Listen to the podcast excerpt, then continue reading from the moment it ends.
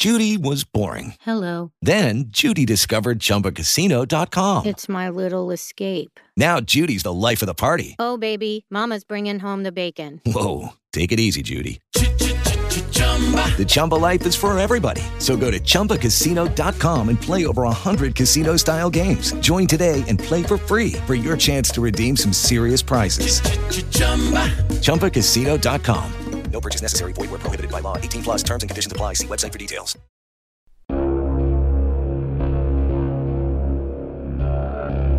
Tam 18 yıl boyunca FBI'yi peşinden koşturan Theodore John Kaczynski 22 Mayıs 1942'de dünyaya geldi.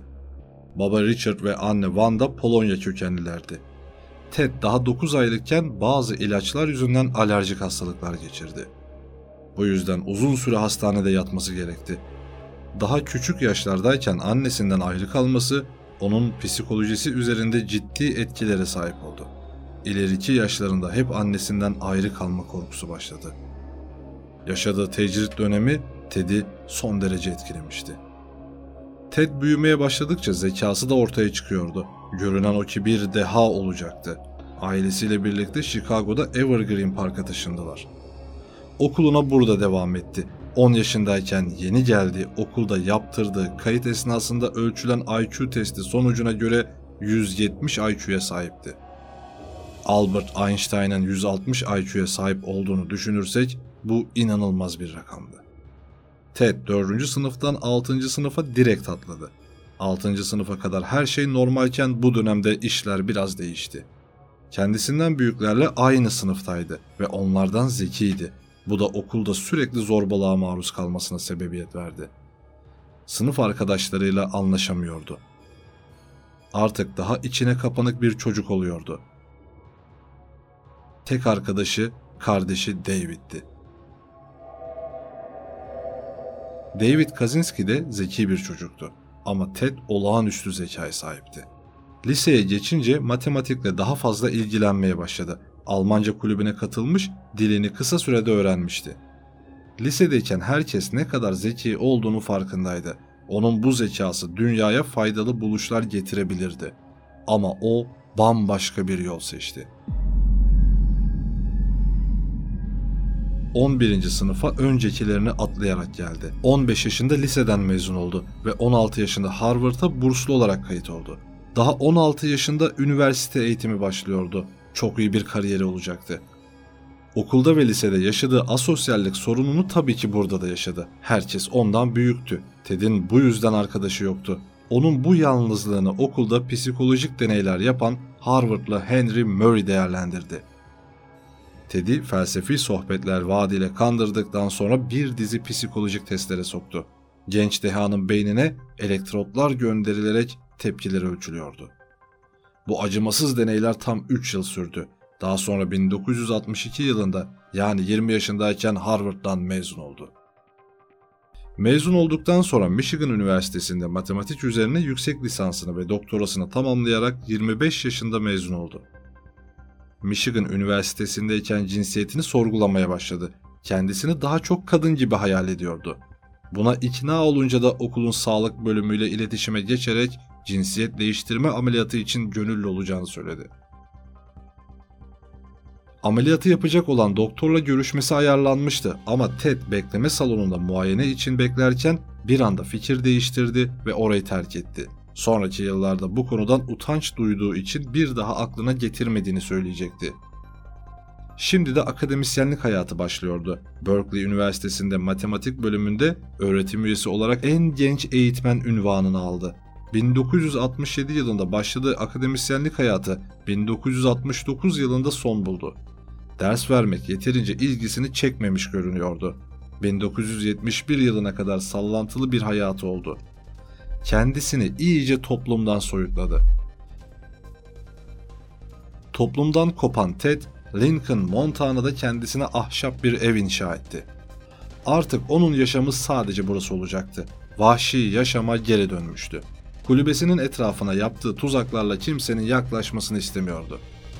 Ufak tefek işlerde çalışıyor ve ailesinden maddi destek alıyordu. Onun dışında yiyeceklerinin büyük kısmını bitkilerden ve hayvanlardan sağlıyordu. Montana'da kimseyle arkadaşlık yapmıyordu. Sadece kütüphaneye gidip geliyordu. Kadınlardansa nefret ediyordu. Onların birer manipülatör olduğunu düşünüyordu. Bu yüzden hiç sevgilisi olmadı.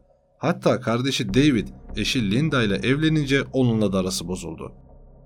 Kardeşinin büyük bir hata yaptığını düşünüyordu. Yalnız başına yaşadığı kulübesinde kendi kendine bazı bomba yapma çalışmaları yapıyordu. Bu konuda gittikçe başarılı oluyordu. 1978 yılında kendisini hazır hissedene kadar birçok deney yaptı. Yalnız geçirdiği bu dönemde toplumun yozlaştığına inanıyordu. Sanayi devriminin gerçek yaşamı bozduğunu düşünüyordu.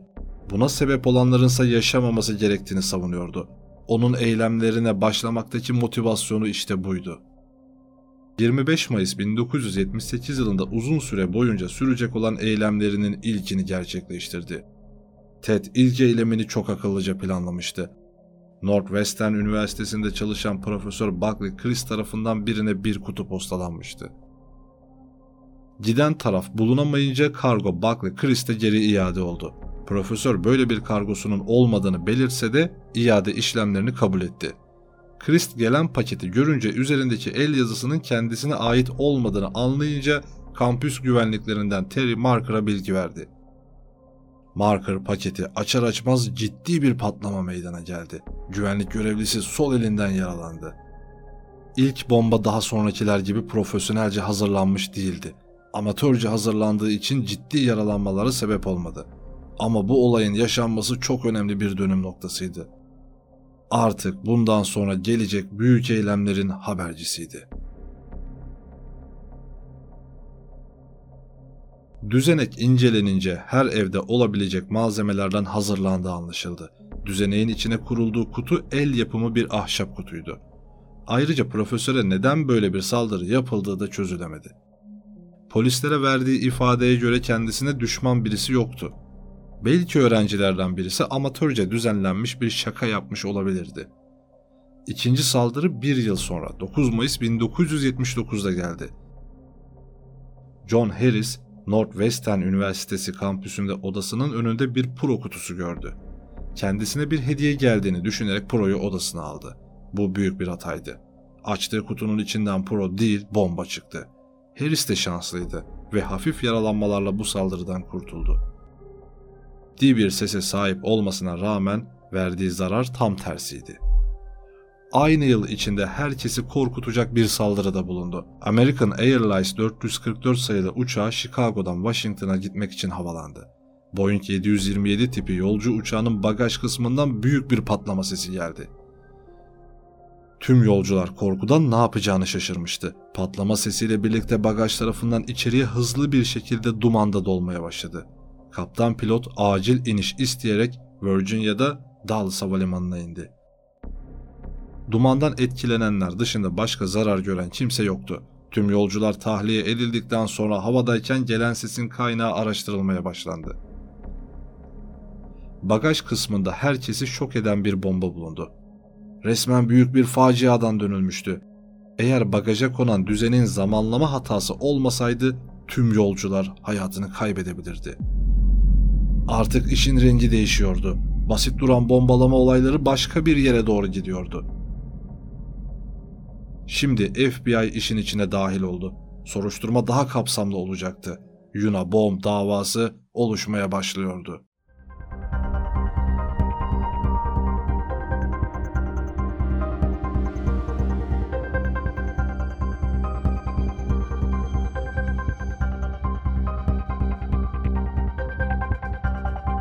Unabomber her saldırıda ipuçları bırakıyordu. Bombaların içine Özgürlük Kulübü anlamına gelen FC kısaltmasını kullanıyordu. Ayrıca postaları 1 dolarlık Eugene O'Neill pullarıyla gönderiyordu. FBI yaptığı incelemelere göre doğaya ve ağaçlara takıntılı birisi olduğunu düşünüyordu. Hemen profilciler toplanarak coğrafi analiz yapmaya başladılar. 1980'de hava yolları takıntısı devam ediyordu. Haziran 1980'de United Airlines'ın başkanı Percy Wood'a bir mektup geldi. Mektupta kendisine Fisher adındaki birisi Sloan Wilson'ın Ice Brothers kitabını gönderdiğini yazmıştı. Bu kitabı herkesin okuması gerektiğini söylüyordu. Gönderenin adresi Lake Forest, Illinois idi. Percy Wood mektupla birlikte gelen paketten çıkardığı kitabı eline aldığında normalden fazla bir ağırlık hissetti. Kitabın kapağını açınca yine aynı şey oldu. Düzeneğin içerisine yerleştirilmiş metal ve ağaç parçaları adeta bir ok gibi Wood'un yüzüne, kollarına, bacaklarına saplandı. Olay yerine gelen dedektifler bu patlayıcı cismin kim tarafından gönderildiğini hemen anladı. Gönderen yine Unabomber'dı.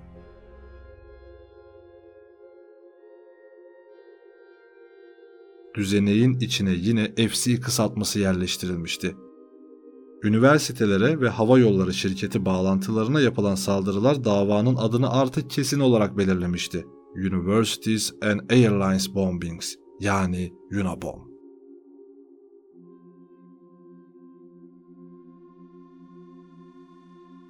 16 aylık sessizlikten sonra Utah Üniversitesi'nden şüpheli bir paket ihbarı yapıldı. Paketin üzerinde yine FC yazıyordu. Bomba imha ekipleri zamanında yetişerek infilak etmesine engel oldu. 7 ay sonra yeni bir düzenek hazırladı. Bu kez adres Pennsylvania Üniversitesi'nde Profesör Patrick Fisher'dı.